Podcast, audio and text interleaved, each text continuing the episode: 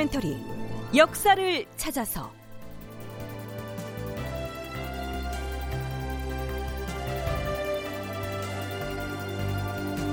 제 681편 단성현감 조식 영린을 범하다.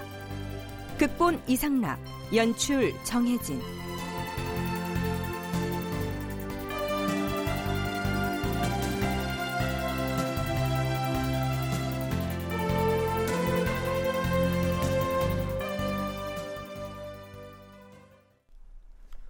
여러분 안녕하십니까? 역사를 찾아서의 김석환입니다. 지난 시간 말미에 지금의 경상도 산청에 해당하는 단성현의 현감 조식이 명종 10년 11월에 올렸던 상소문의 일부를 소개했습니다. 조식은 조선 중기의 대표적인 성리학자인데요. 흔히 퇴계 이황과 함께 거론되곤 하지요. 이 두 사람은 연산군 7년에 해당하는 1501년에 출생해서 이황이 한 해 먼저 사망했으니까요. 활동했던 시기가 거의 같다고 할 수 있습니다. 조식은 지금으로 말하면 경상남도 그리고 이황은 경상북도를 대표하는 학자였습니다. 그 지역의 유력 가문의 자제들이 대부분 이 두 사람에게서 배운 것으로 기록에 나타나고 있는데요. 민족문화 대백과 사전에 수록된 조식 관련 기록의 일부를 요약해서 소개하자면 다음과 같습니다. 조식은 어린 나이에 아버지를 따라 상경하여 20대 중반까지 서울에 살았다. 그는 10대 후반에 성수찜 형제와 교유하였으며 기묘사화로 조광조가 죽임을 당하고 숙부인 조원경이 귀양 가는 현실을 크게 탄식하였다. 22세 때 생원 진사시의 조시와 문과 초시에는 합격했으나 회시에 실패하였으며 26세 때 부친상을 당해 고향으로 돌아가 3년상을 마친 뒤 한때 경상도 의령의 도굴산에서 독서하다가 30세 되던 해에 어머니를 모시고 김해 탄동에 있는 처가로 거처를 옮겼다. 37세 되던 해 어머니의 권유로 과거에 응시했다가 낙방하자 어머니를 설득하여 과거를 포기한 뒤 비로소 처사로서의 삶을 영위하며 본격적인 학문 연구와 덕성 함양에 전념하였다. 학자로서의 명망이 높아지자 중종 33년에 경상도 관찰사 이연적과 대사관 이림의 천거로 참봉에 제수되었으나 벼슬을 사양하였고 한 번 만나기를 원하는 이연적의 요구에도 후의를 기약하며 거절하였다. 이후 55세 때 경상도 단성 현감에 임명되었는데 그 유명한 단성 현감의 사직서를 올려서 척신 정치의 폐단과 비리를 통절하게 비판하였다.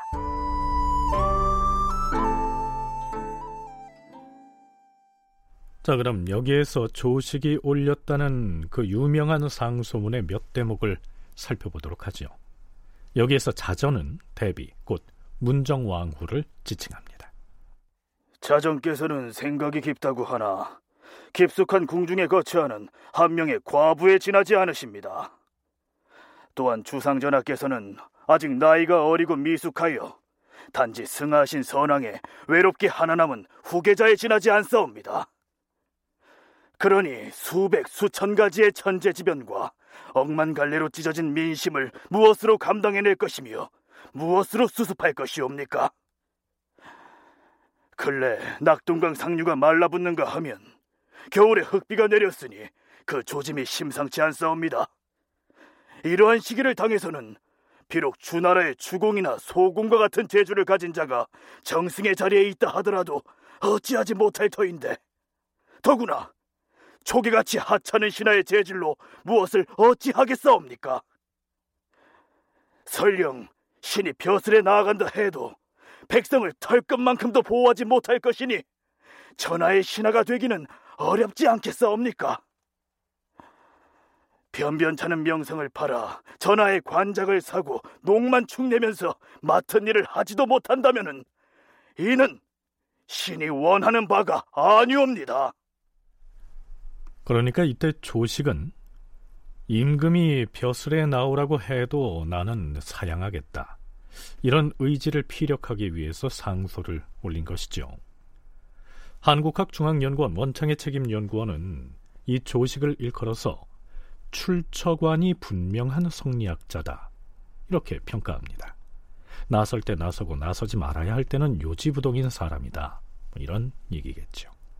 관직에 나오고 관직에 나오지 않는 것, 이 출처관이 명확해야 된다라는 걸 강력하게 주장하는 분이거든요. 근데 이 사람이 내가 나올 수 없는 형편이다. 라는 것을 설명하는 그 제일 첫 번이 뭐냐면 여자가 정치하는 것. 근데 이거는 조식 선생이 독창적으로 한 얘기 아니에요. 이미 성리학자들이 여성들이 정치에 관여하는 것은 옳지 않다 라고 이미 생각하고 있었기 때문에 선현들이 그런 얘기들을 많이 했고요. 이건 뭐 중국이나 어디나 뭐 그 수렴 청정이 있었기 때문에 그런 얘기 나올 법하죠. 그런 얘기를 여기서 인용을 했고 그런 어, 속에서 척신들 드글드글 하는데 이 고단한 이 혈혈단신 당신이 있는 이 조정 누가 여기를 다스릴 수 있겠냐. 네, 얼핏 듣기에는 조식이 이 상소문에서 말한 자전은 궁중의 한 과부에 지나지 않는다. 이 표현은 좀 무시무시하게 들리는데요.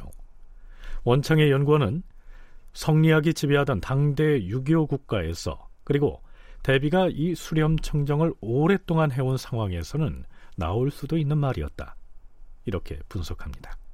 조식의 상소 조금 더 들어보죠. 전하께서 좋아하시는 것은 무엇이옵니까? 학문을 좋아하시옵니까? 풍류와 여색을 좋아하시옵니까? 활쏘기와 말달리기를 좋아하시옵니까? 군자를 좋아하시옵니까? 소인배를 좋아하시옵니까? 전하가 무엇을 좋아하시는가에 나라의 존망이 달려 있사옵니다. 전하께서 진실로 분연히 학문의 힘을 써서 호련히 덕을 밝히고 백성을 새롭게 하는 도리를 얻을 수 있다면은 백 가지 덕화가 거기에서 나올 것입니다. 또한 하늘의 이치를 통달하는 데 있어서는 유교와 불교가 한 가지옵니다. 전하께서는 이미 불교를 좋아하시옵니다. 만약 불도를 좋아하는 마음을 학문을 좋아하는 마음으로 바꾸신다면 어찌 어렸을 때 잃어버렸던 아이가 제 집으로 돌아와서 부모, 친척, 형제, 친구를 만나보는 것과 다르겠사옵니까? 네. 매우 긴 조식의 상소문을 몇 대목만 요약해서 들려드렸습니다. 상소문 전체를 관통하는 이 글쓴이의 태도랄까요? 그런 것을 들자면 한마디로 거침이 없다 라는 것입니다. 어진 재상이 나와도 다스릴 수 없는 이런 전국인데 나 같은 이런 어, 작은 사람이 어떻게 정계에 나올 수 있겠느냐. 라는 표현으로 지금 그 얘기를 한 거예요. 근데 이 양반 말이 되게 과격하다고 우리들은 지금 생각할 수 있죠. 근데 이 사람은 결국은 목에 칼이 들어와도 내가 할 얘기는 하겠다라는 성비 전신이 아주 투철한 그런 학자라고 보는 것이 어, 맞을 것 같습니다. 그러니까 그렇게 뭐 꺼릴 게 하나도 없기 때문에 이 양반 그렇게 아주 강경하게 얘기하고 다 버리고 다시 그냥 어, 운둔해 버리는 그런 상황으로 가는 거거든요. 그러니까 사관들이 정말 잘한다, 정말 학자다. 원창의 연구원은 조식의 이 상소문을 두고 역사를 기록하는 당시의 사관들이 정말 잘한다 이렇게 칭송했다고 하는데요. 그 칭송이 담겨 있는 사관의 논평 한 대목을 살펴보죠. 조식은 일사로서 시골에 있었다. 비록 관작과 복록을 뜬구름같이 여겼지만 오히려 임금에 대한 충성은 잊어버리지 않았다. 정성스럽게 나라를 근심하는 마음이 그의 언사에 잘 드러났고 직원을 간하는 데 있어서 간절하고 강직하여 회피하지 않았으니 그 명성을 거짓으로 얻은 자가 아니라고 말할 만하다. 참으로 어진 사람이다. 앞에서 말한 일사란 세상을 등지고 숨어 사는 선비를 일컫습니다.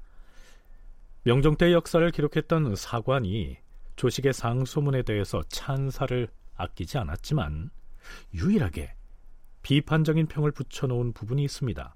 바로 이 대목이죠. 전하, 하늘의 이치를 통달하는 데 있어서는 유교와 불교가 한 가지옵니다. 조식의 이 표현에 사관이 짧은 주석을 달아놨습니다. 그 내용은 이렇습니다. 조식의 이 말은 잘못이다. 불시의 학설에 어찌 천리를 통달하는 가르침이 있겠는가? 네, 여기에서 불시는 불교 또 혹은 석가모니를 낮추어서 부르는 말입니다. 역시 조선이 배불숭유의 사상이 지배하는 시대였음을 실감할 수 있는 대목이죠.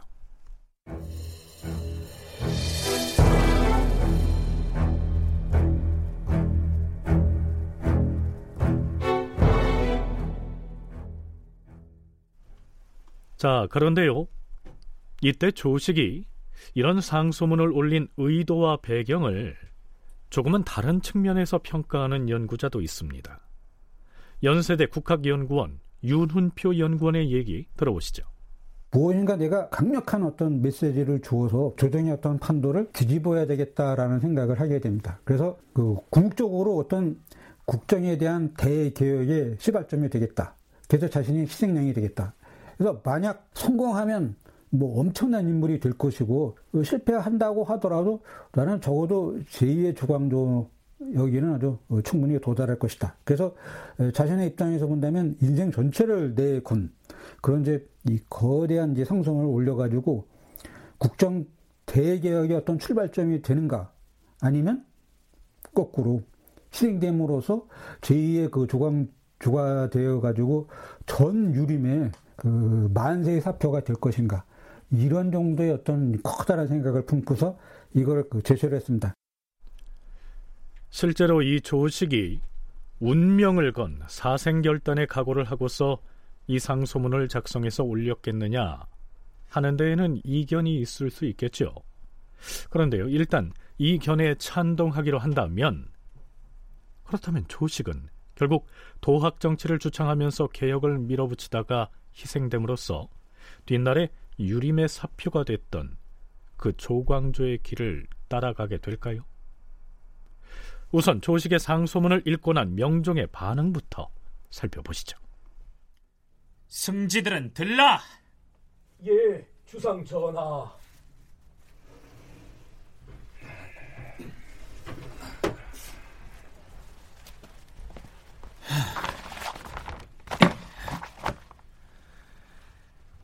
지금 조식의 상소를 읽어보니 비록 그 뜻이 간절하고 성품이 강직한 듯 보이기는 하나 자전에 대해 공손하지 못한 말이 있으니 이것은 군신 간의 의리를 모르는 소치가 아닌가? 참으로 한심스럽도다. 승정원에서는 이와 같은 상소문을 미리 읽어보고도 아무런 생각을 못했다는 말인가? 전하 신들이 조식의 상소를 검토하고서 거북한 사연이 있는 것을 알기는 하였사오나 알았으면서 어찌 아무 말도 하지 않았는가? 그대들이 군신 간의 의리를 아는 신하라면 이 상소문의 내용에 마땅히 통분하면서 조식을 처벌해야 한다고 주청을 했어야 할 터인데 아무 일 없었다는 듯이 그저 평안한 마음으로 펼쳐보고서 한마디 말도 안 했지 않았으니 어찌 이럴 수가 있다는 말인가? 참으로 한심스럽도다. 경상도의 감사가 그 상소문을 이미 접수하여 올려 보낸 것이라 승정원에서는 어쩔 수 없이 주상 전하께 입기한 것이옵니다. 임금이 아무리 어질지 못하더라도 신하로서 어찌 참아! 이처럼 욕설을 할 수가 있는가? 이것이 현인 군자가 임금을 사랑하고 윗사람을 공경하는 태도라고 할 수 있겠는가? 송구하옵니다, 주상 전하. 조식은 내가 부처를 좋아한다고 하였는데 내가 비록 학식이 박지 못하여 백성을 덕화로 이끌 공부는 하지 못했다 하더라도 어찌 불교를 좋아하고 숭상하겠는가? 그러나 과인이 불교를 숭상한다고 비판한 그 말은 차라리 간합할 수도 있다.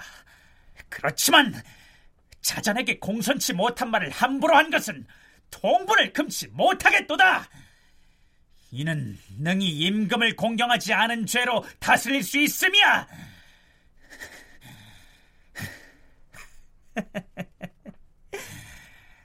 나는 말이 임금이지 스스로의 부덕을 헤아리지도 못하고 이런 대현을 조그마한 고을에다 두려고 하였으니 참으로 불민한 왕이로다. 명종이 바로 앞에서 한 이 말을 바꿔서 표현하자면 그처럼 위대한 성인을 몰라보고 시골 구석에 가둬두려고만 했으니 나는 참으로 어리석은 임금이로구나.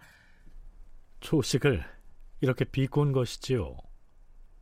명종실록 편찬에 참여한 사관도 이 대목에 주석을 붙이면서 이 말은 진실로 군주가 할 말은 아니다. 옛날의 제왕들에 비교하면 참으로 부끄러운 바가 있다. 이렇게 비판하고 있습니다. 그런데요.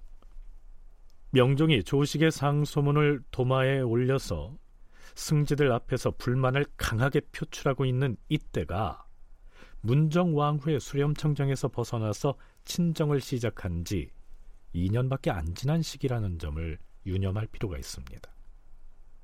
명종은 앞에서 조식을 향해서 임금을 공경하지 않은 죄로 다스릴 수도 있다고 했는데요. 실록 원문에는 그 죄를 불경 군상지제 이렇게 적고 있습니다. 연산군이 살림을 무참히 제거할 때 내세웠던 능상죄와 같은 것입니다. 조선 중기 척신정치 연구의 저자 김우기는 해당 저서에서 이렇게 기술하고 있습니다. 여기서 주목되는 것은 명종이 조식을 불경 군상 지죄로 치죄하려 했다는 점이다. 즉, 군신 간의 의리는 당연히 알아야 하며 신료들이 의리를 모르는 자의 처벌을 주청하지 않으면 임금을 능멸하는 풍조를 야기시킨다라는 것이 명종의 생각이었다. 이는 국왕에 대한 의리를 강조했다는 점에서 군신 간의 구분을 통해서 왕권을 확립하려는 명종의 의도를 보여준다. 그동안 문정왕후의 위세에 눌려서 독자적인 목소리를 내지 못했던 명종이 이 정도의 발언이라도 할 수 있었다는 것 자체가 왕권 확립의 의지를 보여주고 있는 것이다. 이런 분석인데요. 그런데요. 원창의 연구원의 견해는 조금 다릅니다. 어머니를 과부가 정치에 관여한다 그러고 자기 자신을 아주 외로운 어, 중종에 하나밖에 남지 않은 이런 혈손이라고 표현하고 있는 이런 표현들은 암만 이게 구원해서 그 현인들을 대접하고 이렇게 하는 것이 아주 어진 군주의 모습이긴 하나 그런 말을 들으면 화 안 낼 군주는 없을 것 같습니다. 근데 이것을 너무 이런 식으로까지 뭐 군주 간의 구분을 통해서 왕권 확립이라는 얘기가 이런 데 들어갈 수 있을지 저는 잘 의구심이 가고요. 이미 왕권보다 신권이 아주 강력한 시기이기 때문에 아직은 문정왕후나 윤원영 등에게 조정 권력의 저울추가 기울어 있어서 왕권보다는 신권이 우월한 상황이었으므로 명종이 그 정도의 목소리를 낸 걸 가지고 뭐 독자적인 왕권 확립의 의지를 내보였다. 이렇게 보기는 좀 어렵다는 얘기입니다.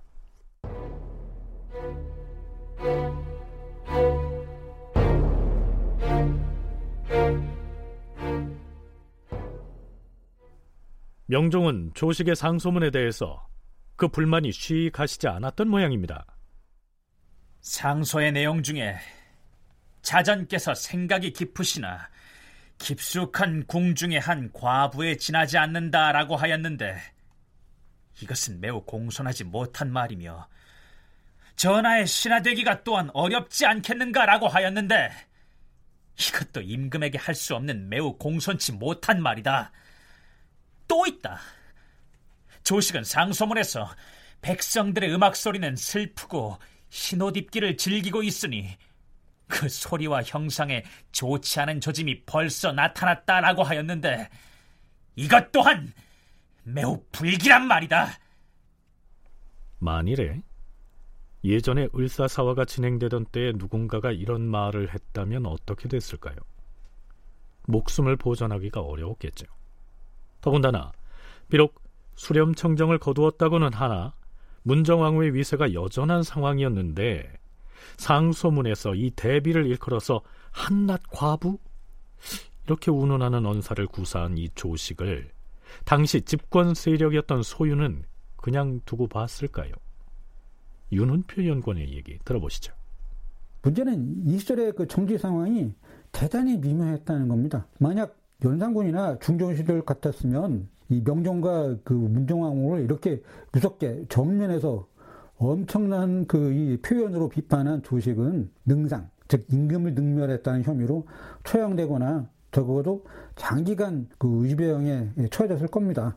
하지만 문정왕과 소윤파는 그런 식으로 대처하지 않았습니다. 즉 조식이 원하는 방법으로 가지를 않았던 거예요. 왜냐면 만약 과거처럼 대처해서 조식을 제2의 그 조광조로 만들게 된다면 이때는 정말 전국의 사람들이 다 자기네들을 적대시하게 될 것이다. 그리고 이것은 또 다른 반정의 빌미를 줄 가능성이 매우 컸습니다. 그래서 이걸 갖다가 근원적으로 그 차단하고자 이 정승들이 주도한 온건책으로 처리하도록 방관했는데 집권 실세, 즉 소윤의 핵심인 문정왕후와 윤원영 등이 이런 논의를 했을 거란 얘기입니다. 대비마마, 저기 경상도 단성 현감이가 하는 자가 올린 상소 얘기 들으셨사옵니까? 음, 그 자가 조식이라고 하였느냐? 그러하옵니다, 대비 마마. 아래옵기 송구하오나 그 자가 상소문에서 대비 마마를 일컬어 함부로 놓은 언사는 차마 입에 올리기도 두렵사옵니다. 참으로 고의한 자가 아니냐. 대비 나에 대해서만 모욕을 한 것이 아니라 주상에 대해서도 용서 못할 불경죄를 저지른 것이야. 이는 능상지주로 처단을 해야 할 사유가 차고 넘치고도 넘치옵니다. 제가 우선 대간을 움직여서 그자의 죄를 논하게 한 다음에 그자의 죄를 논하게 한 다음에 무엇을 어찌하자는 것이냐? 어찌하기는요. 당장이 능지처절 그리 경솔하게 처결할 일이 아닌 것이야. 하오면 그런 절 그냥 두고 보자는 것이옵니까?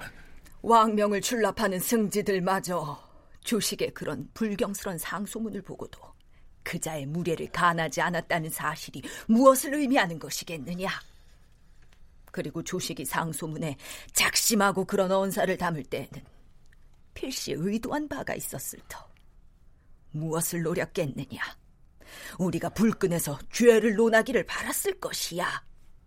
아니, 그러니까 조식은 스스로가 탄압받고 고초를 겪는 국면이 전개되기를 바랐다는 말씀이시옵니까?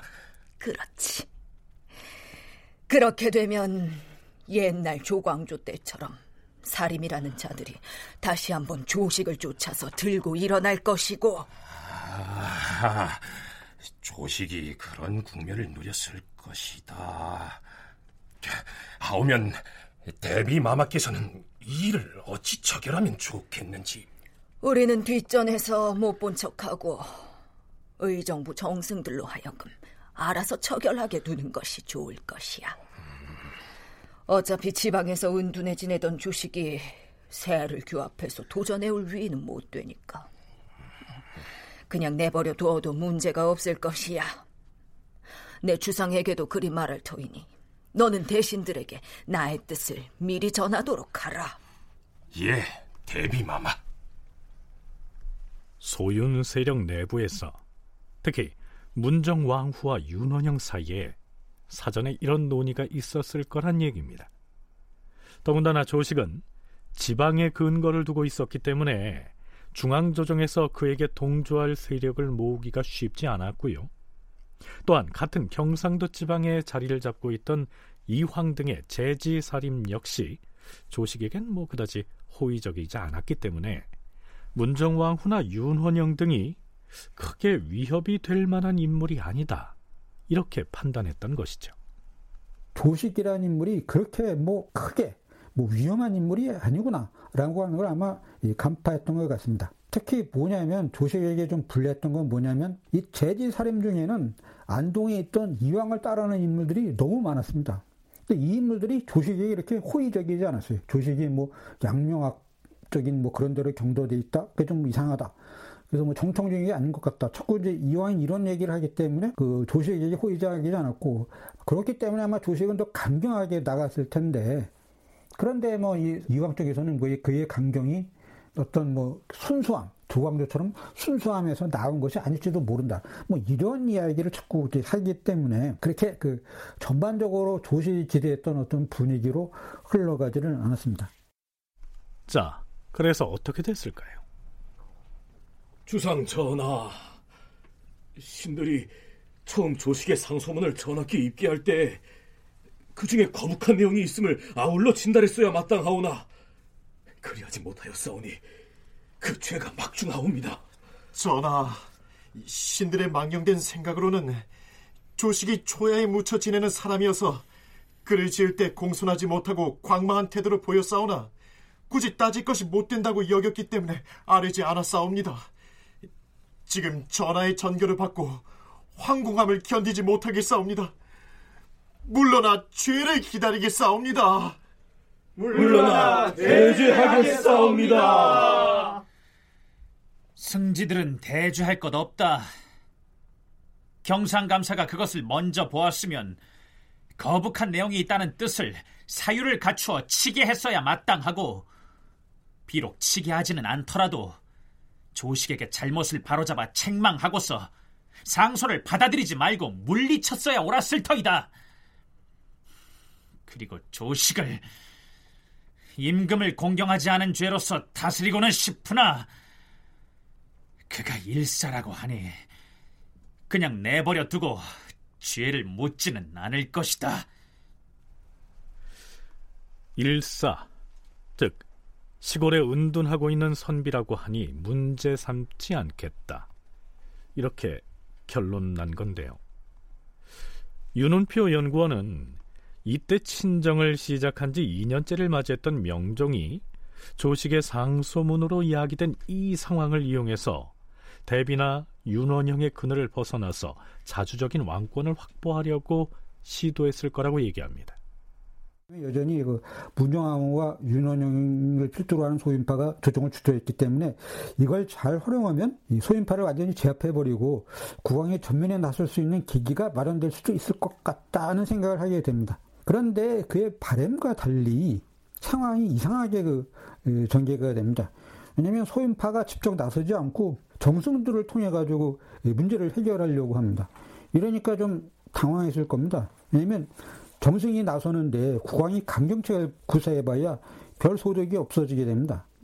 뭐 강경책을 쓰면 제지 사림들이 호응하기가 이제 어렵고 그렇다고 정승보다 약하게 처벌한다고 하면 효심에 문제가 생기기 때문에 이래저래 상당히 그 난처한 입장이 그 봉착합니다. 더군다나 이 제지 사람들의 반응이 뭐 조직에게 그렇게 호의적이지 않았다 하는 것도 이제 문제였죠. 국왕인 명종이나 상소문을 올린 당사자가 뭐 내심으로 어떤 셈을 했든지 간에 이 조식의 상소문 사건이 별다른 파동을 일으키지도 못하고 유야무야 돼버린 것은 역설적으로 문정왕후와 윤원형의 권력이 매우 견고함을 과시한 것으로 해석할 수 있겠죠.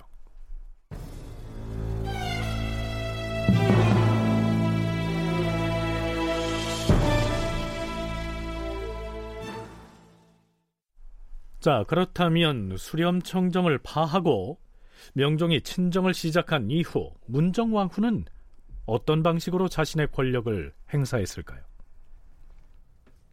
대비마마, 신내수사 제조 박한종이옵니다. 들어오라.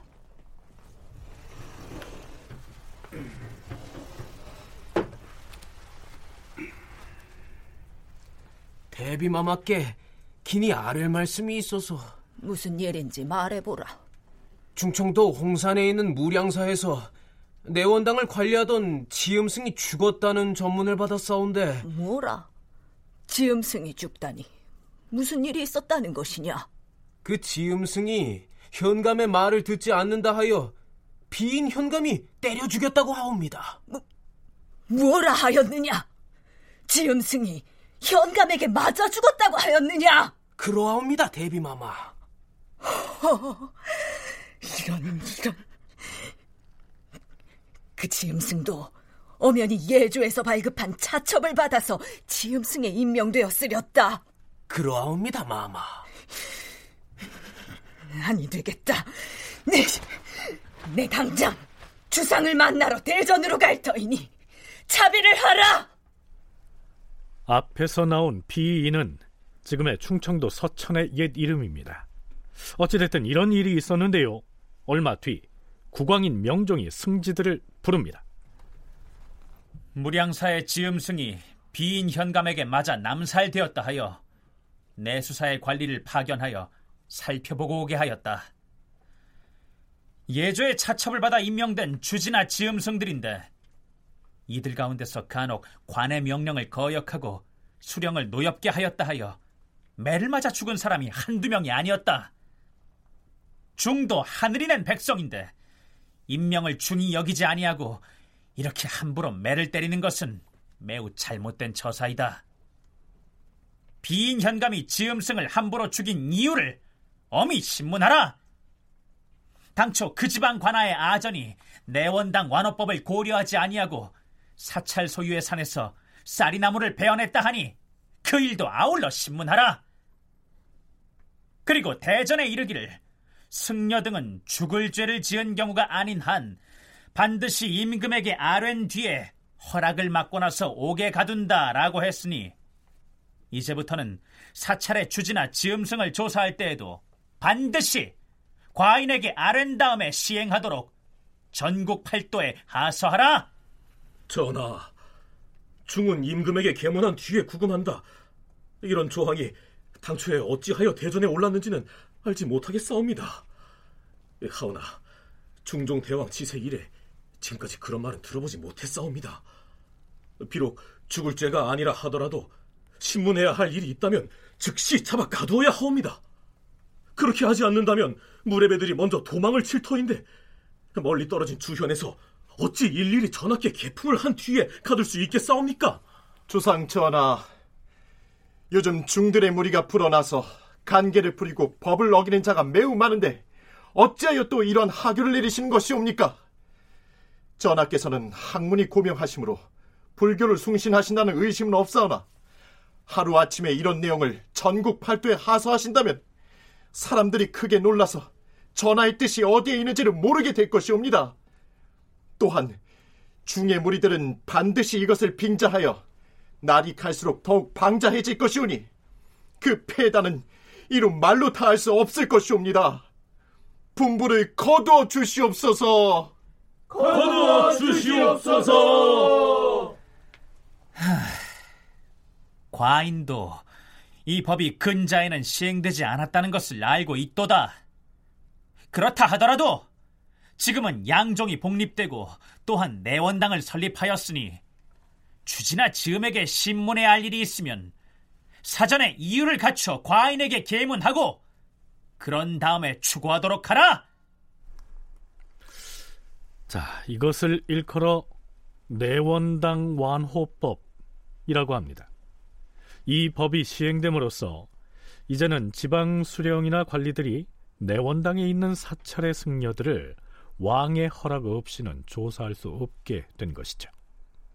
그 나라의 뭐 재정에 어떤 도움도 받고 왕실의 여러 가지 어떤 그 물자라든가 이런 걸 갖다 쓰니까 마찬가지로 조선 입장에서 본다면 관리들이 나가서 그것이 어떻게 운영되고 어떻게 그 이 집행이 됐는지를 알아봐야는 되는 거죠. 그런데 그 알아보기 위해서는 뭐 주지라든가 또는 주지 바로 밑에 있는 이 지음승이라고 하는 수행승을 통솔하는 역할, 뭐 2인자가 되겠죠.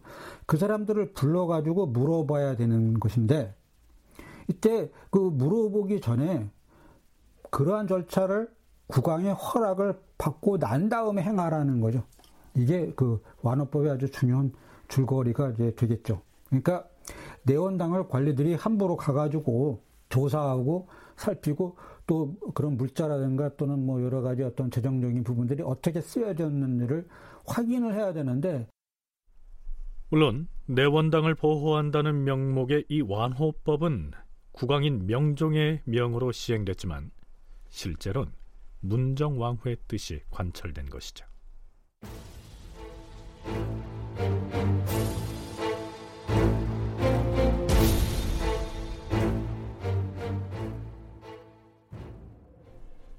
진정 이후에 문정왕후가 내수사와 내원당을 장악하면서 민전 탈점 사례가 도처에서 발생합니다.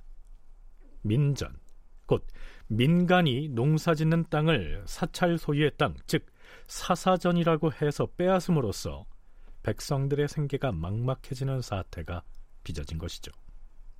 명종 11년 4월 11일 전하, 사간원에서 아뢰옵니다. 신들이 듣건대 내수사의 내관들이 성 동쪽 십리쯤 되는 지역에 있는 땅을 예전에 정업원이 사들인 바 있다고 하면서 타량을 한다고 하옵니다. 정업원은 지금의 종로구 숭인동에 있었던 비군이들이 거처하던 사찰이었고요. 타량한다는 말은 측량한다는 뜻입니다. 정업원에서 사들였다고 하는 그 땅은 어떤 간교한 자가 속임수를 써서 있지도 않은 땅을 정업원에 팔았던 것이 아닌가 여겨지옵니다. 하운데 정업원에서는 인근의 백성들에게 무작정 땅을 내놓으라고 하니 이것은 매우 무리한 처사이옵니다. 지금 벼가 한창 자랄 시기인데 조금 더 아까워하지 아니하고 마구 밟고 다니면서 타량을 하는가 하면 또한 이리저리 잘라서 전답을 구획 짓고 있사옵니다. 놀고 있는 땅을 정업원의 땅이라고 한다면 무방하겠으나 농사를 짓고 있는 백성들의 땅을 무단으로 타량하여 빼앗는가 하면 수확물을 징수하고 있으니 백성들의 원망을 어찌 말로 다 할 수 있겠사옵니까? 내수사의 환관 김세건은 언제나 임금의 명이라 일컬으면서 기세를 부린다 하옵니다. 그자는 약한 백성들을 능멸하기로 원성이 자자한 형편이니 그 원망이 모두 어디로 가겠사옵니까? 전하께로 돌아가게 되는 것이옵니다. 더구나 수확한 곡물을 마구 징수하는 것은 틀림없이 주상 전하의 명이 아닐 터인데 어명을 가탁하여 마구 징수하고 있으니 이는 참으로 무상한 일이옵니다. 그 자를 추구하여 엄중히 다스리시옵소서. 전하, 양주 목사 윤옥은 이와 같이 중대한 일을 엄격하게 조사하지도 아니하고 아무런 권한도 힘도 없는 유향품관 한 사람만을 보내 살펴보게 함으로써 백성들이 억울함을 하소연할 수도 없게 만들었으니 양주 목사도 아울러 소환하여 추구하시옵소서. 정업원의 전지를 타량하는 일은 음, 과인도 그 내막을 상세히 알지 못한다. 그러나 내수사 환관 김세건이 어찌 제 맘대로 혼자서 타량한 것이겠는가? 이 문제는 관하라는 관하에서 공명정대하게 타량을 하여서 분변을 한 뒤에라야 시비를 가릴 수 있을 터이다. 환관 김세건과 양주목사 윤옥은 아직 추구하지는 말라. 백성들이 농사 짓고 있는 땅을 내수사의 내관들이 탈점하는 문제로 도처에서 민원이 세도하고 있었지만 그런 일은 문정왕후가 중사, 곧 환관들에게 지시해서 이루어지고 있는 일이었기 때문에 국왕인 명종이 나서서 어찌 해볼 일이 아니었겠죠. 그래서 민전 탈점의 문제점을 지적하는 이 대간의 간언에 대한 명종의 답변은 언제나 소극적이고 미운적일 수밖에 없었습니다. 원창의 연구원의 얘기입니다.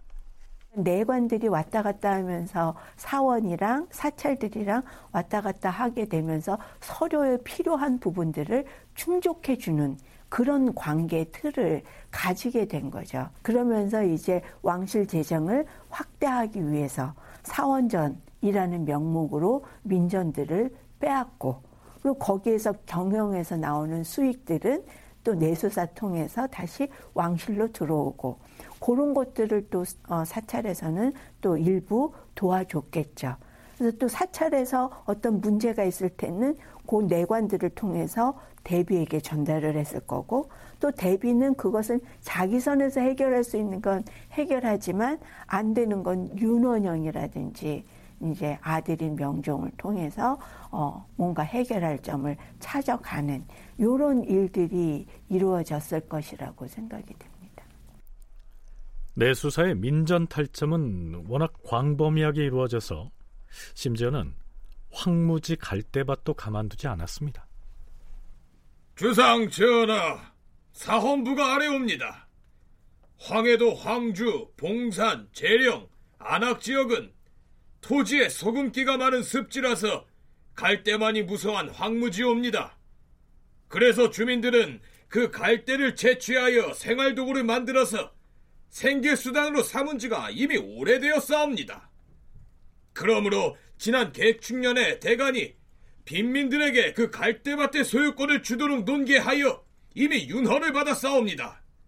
그런데 이번에 그 갈대밭을 내수사에 소속시키라는 명이 있었다 하옵니다. 설령 그런 명이 있었다 하더라도 그곳을 관할하는 관원이라면 공론에 의거하여 그 갈대밭이 빈민들 차지가 되도록 고집을 했어야 마땅하옵니다. 그런데도 함부로 내수사의 소속으로 행위함으로써 국가가 백성과 이익을 다툰다는 혐의가 있게 하였으니 이는 매우 그른 처사이옵니다. 하여 근래 봉산 지역의 주민 80여 명이 살아갈 길이 막막하다며 답답한 사정을 호소해 왔으니 그 사정이 얼마나 불쌍한지 모르겠사옵니다. 전일 대간이 아랜 대로 내수사에 소속시키지 말고 백성에게 이익을 취하도록 허락하여 주시옵소서.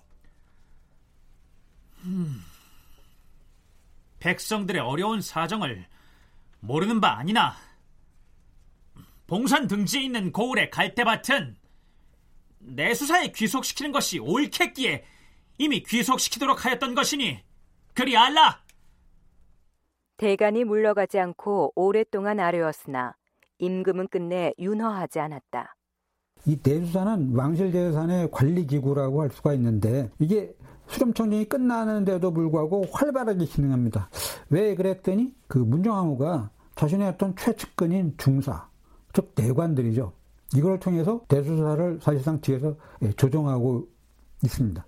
그런데 명정으로서는 이 문정왕후의 이런 활동을 차단하려고 어떤 뭐 의지나 조치도 할 수가 없게 됐습니다. 왜냐하면 문종왕후가 자신의 최측근인 중사를 시켜가지고 막 찾아보게 하니까 국왕 입장에서는 그 대관들을 불러가지고 대체 너희들이 무엇 때문에 그런 일을 하느냐 꼬치꼬치 캐묻기도 어렵고 또 그렇게 할 수 있는 뭐 여력 있는 것도 아니고 뭐 그렇게 하다 보니까 이 내수사를 갖다가 그 문정왕후가 그 마음대로 좀 움직이는 상황이 계속해서 이제 진행됐다는 것이죠.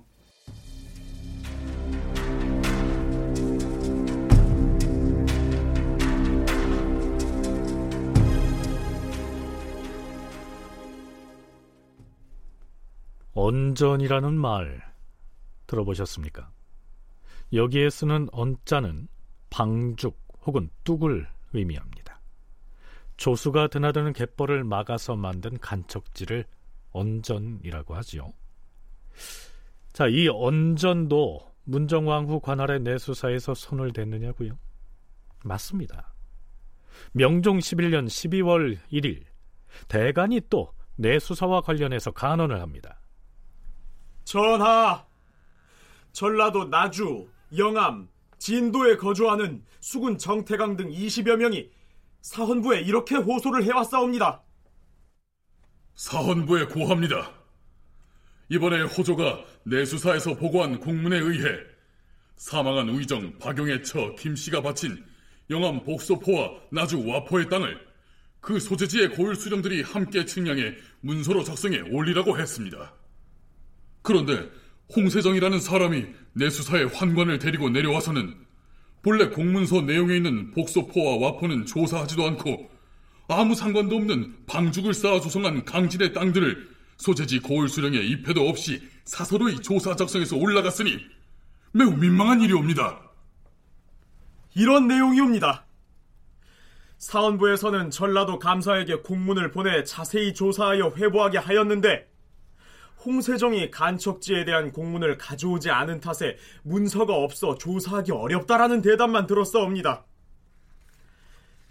앞에서 언급한 강진의 간척지가 과연 백성들이 자기 소유라고 억지 주장하여 함부로 점유해서 농사를 짓는 것이라면 이는 백성들이 강포하기 이를 데 없는 일이고 반대로 홍세정이 세력을 빙자하여 그것을 빼앗았다면 백성의 억울함 역시 이루 말할 수 없을 것이옵니다. 전라도 관찰사로 하여금 쌍방의 문건을 대조하여 시비를 분명히 가리도록 명하시옵소서. 아, 예. 좀 복잡하게 들리지요. 간단하게 풀어서 얘기를 하자면 우의정 박용의 처가 영암과 나주 등지의 전지를 국왕에게 진납했다.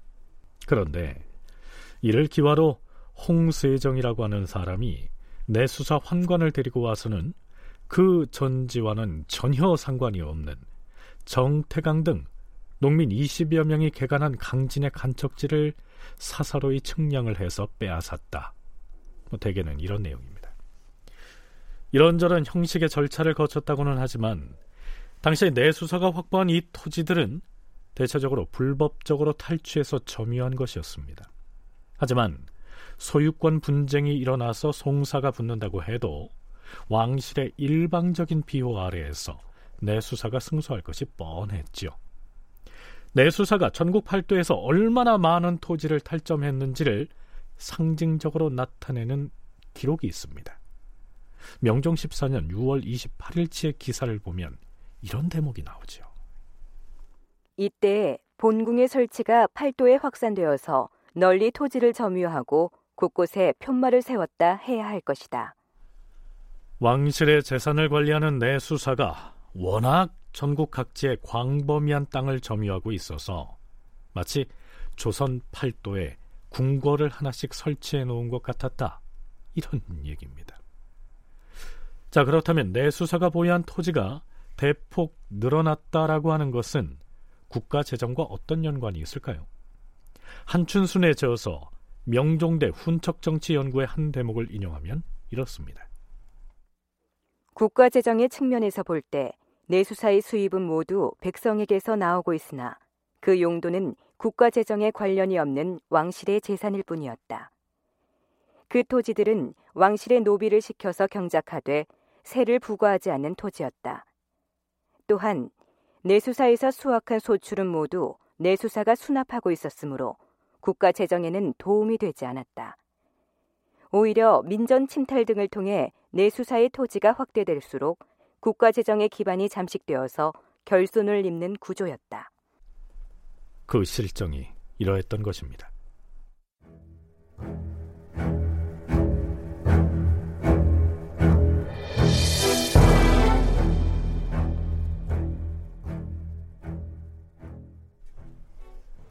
문정왕후가 가장 역점을 둔 분야는 물론 앞에서 쭉 살펴본 대로 내수사와 내원당을 통한 불교 시책이었지요. 하지만 수렴청정을 파한 뒤로는 일일이 임금인 명종의 협조를 얻어서 진행해야겠지요. 그렇다면 당시 명종은 왜 대비가 하는 일에 대해서 자신의 목소리를 내지 못했을까요? 신료들의 아주 강력하게 뭐 불교를 갖다가 뭐 철폐해야 된다 이러한 여러한 얘기를 많이 하면 그때는 진짜 이 문종왕후가 직접 나서가지고 명종을 설득하려고 합니다. 이거는 내 개인을 위한 게 아니라 왕실의 어떤 그 두터운 보호막을 만들기 위해서 하는 거니까 절대 이게 뭐 개인의 어떤 그 사익을 취하기 위해서 하는 행동이 아닙니다. 그렇게 이제 이야기를 합니다. 그러면서 이제 내원당을 자기식으로 운영하는 거죠. 그렇게 되니까 명종은 이 반대하는 신료들에게 이거는 자전에 즉 그 문정왕후의 간절한 뜻이다 이렇게 그 밝힙니다. 그래서 이제 자신의 어떤 직한 효심을 내어서 설득하게 되니까 또 뭐 신료들도 어떻게 거기서 뭐 더 이상 뭐 임금에게 뭐라고 할 수가 있겠습니까? 그 효심이 깊은 그 명종에 대해서 뭐 더 그 끔찍한 이야기를 할 수가 없는 그런 제 상황에 처하게 된 거죠. 예를 들어 이런 식이죠. 명종 10년 4월 23일 그자를 왜 아직 잡아들이지 못하였는가? 형조 판서는 고하라. 전하, 이번에 봉은사에서 작패를 부린 자는 스스로를 유생 이원손이라고 칭하였사온데 성균관의 학적을 아무리 살펴보아도 그런 이름을 가진 유생은 없었사옵니다. 자전께서 봉은사에 내관을 보내 다시 조사를 해보니 봉은사에서 작패를 부린 자는 이원손이 아니라 조방주의 아들로서 아명이 막종이고 저기 한성부 남부에 명례방에 산다고 했다. 봉은사는 선종의 으뜸 사찰이 아닌가? 자전에 특별한 분부가 있었으니 속히 잡아오도록 하라. 예, 주상 전하. 물론 봉은사의 주제이자 내수사의 총섭인 승려 보우가 대비인 문정왕후에게 뭐 이런저런 일이 있었다고 먼저 고했겠죠. 수렴 청정 기간 같으면 문정왕후가 형조나 의금부에 직접 명을 내려서 범인을 잡아들이라 이렇게 명했겠지만 철렴 이후에는 아들이자 국왕인 명종을 설득한 다음 자신의 뜻이 관철되도록 했던 겁니다. 이 기사에 첨부된 사관의 주석은 이렇습니다. 이 시기에 보호가 하고 싶은 일이 있으면 반드시 업문 문서를 대비 전에 보내서 아뢰었는데 누가 감히 무어라 말하지 못하였다. 또한 선교 양종의 중들이 평시에 입을 바지나 버선을 모두 궁궐 안에서 만들어 주었고 인수궁의 여승들이 권례에 들어올 때면 대왕 대비가 반드시 보호와 자리를 같이 하며 말하기를 우리는 누구나 부처를 받들지 않으면 아니 될 것이다. 라고 하였으니 불교를 독실하게 높이고 받들미 이러하였다. 그에 따라서 임금도 사찰의 중들에 관한 일에 있어서는 곡진이 보호하고 치우치게 비호했기 때문에 공경 대신에서부터 천한 백성에 이르기까지 부처를 높이 받들고 조심하여 공경하지 않은 이가 없었다. 그러나 이미 이것이 풍속으로 이루어져서 사람들이 더 이상 괴이하게 여기지 않았다. 아마도 이 주석을 실록에 삽입한 사관은 문정왕후로 인해서 불교가 세일을 불려가는 이 상황이 몹시도 불편했던 모양입니다. 다시 사신의 논평입니다. 대저 임금에게 아뢰는 일이나 혹은 임금이 내린 어명은 반드시 승정원을 경유하지 않으면 어느 것이나 바르지 못한 길이다. 비록 대신이라 하더라도 승정원을 통하지 않고는 자의적으로 임금께 계달하지 못하는 법이다. 그런데 중의 무리가 그 중간에 끼어서 직접 대비전과 임금께 주달하기를 기탄 없이 하였다. 결국 그 중두를 위해서 봉은사에서 소동을 일으킨 유생을 끝내 잡아다가 기필코 가두고 취재하였으니 아 나라가 망할 날이 얼마 남지 않았다. 네, 수렴 청정을 파한 뒤에도 문정 왕후의 시대는 이렇게 계속되고 있었고 당시 정세를 바라보던 모든 선비들은 곧 나라가 망할 것이다라고 하는 위기감을 갖고 있었던 것이죠. 다큐멘터리 역사를 찾아서 다음 주 이 시간에 계속하겠습니다.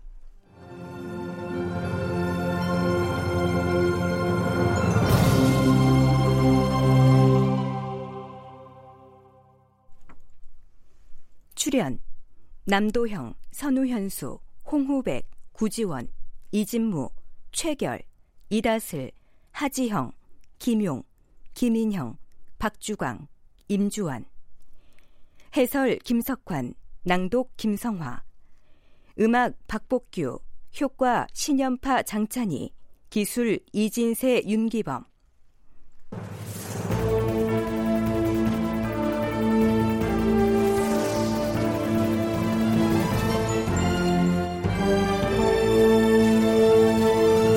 다큐멘터리 역사를 찾아서 제 681편 단성현감 조식 영린을 범하다 이상락 극본 정혜진 연출로 보내드렸습니다.